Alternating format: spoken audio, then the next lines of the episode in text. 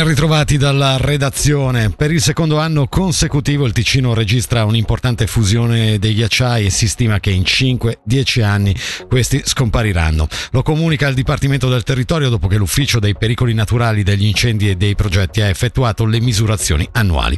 Nel 2023 la fusione è stata più contenuta rispetto all'anno precedente, almeno fino al mese di agosto. Per l'Ufficio dei pericoli naturali degli incendi e dei progetti sentiamo Mattia Soldati. In base ai dati rilevati nel corso del mese di settembre abbiamo potuto confermare le nostre ipotesi e quindi che i ghiacciai sono arretrati in maniera importante anche nel 2023 per i ghiacciai misurati, quelli del Basodino, del Nadula, del Corno e del Valegia. Abbiamo un arretramento medio tra i 15 e addirittura i 30 metri per i ghiacciai rilevati, mentre una perdita di spessore intorno ai 2-3 metri, dipende un po' dal ghiacciaio. In base a questi dati possiamo fare delle proiezioni che ci dicono che probabilmente fra 5 massimo 10 anni non ci saranno più dei ghiacciai in Canton Ticino se non delle placche isolate di ghiaccio qua e là. Per i ghiacciai ticinesi la situazione è irreversibile, anche se dovessimo azzerare le emissioni di CO2 domani e riuscire a non più riscaldare l'atmosfera, quello che possiamo fare invece è andare a salvare quei ghiacciai più grandi nelle Alpi, penso per esempio al ghiacciaio della Lecce o al ghiacciaio del Morterac, lì con delle misure adeguate di protezione del clima potremmo ancora salvare una parte dei ghiacciai.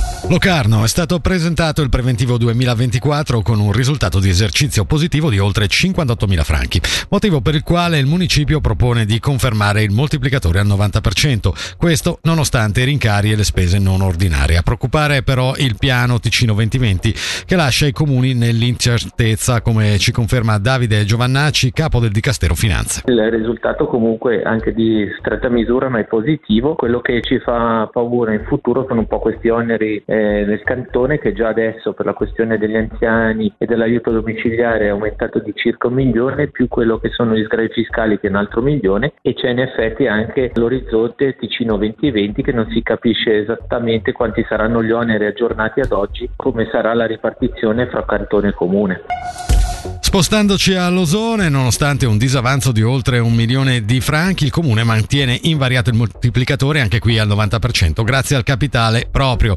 E questo in estrema sintesi il sunto del preventivo 2024. A pesare sulle casse comunali sono in modo marcato gli aumenti dei costi per l'educazione e la previdenza, nonché l'aumento dei tassi di interesse per eh, prestiti per gli ultimi investimenti.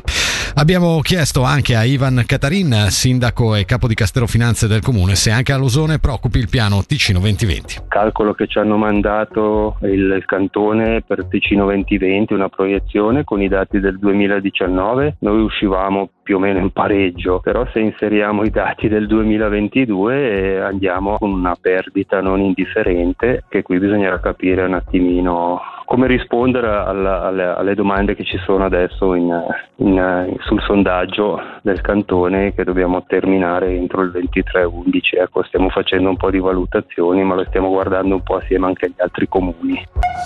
Non solo Locarno e Losone, ma anche Massagno ha pubblicato oggi il preventivo 2024. Il disavanzo supera il milione di franchi e il moltiplicatore rimane invariato, in questo caso al 77%.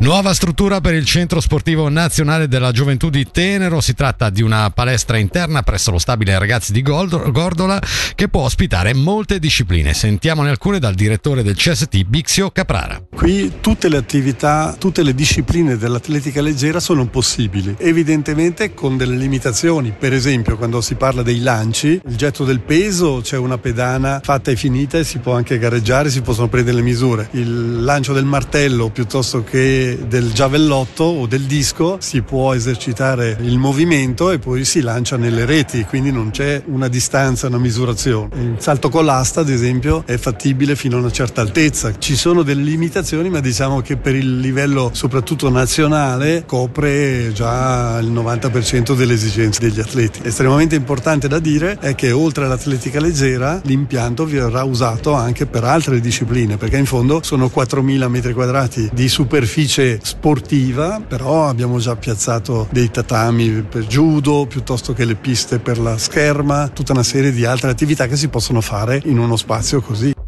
E con questo per il momento dalla redazione è tutto, le news qui su Radio Ticino tornano tra un'ora.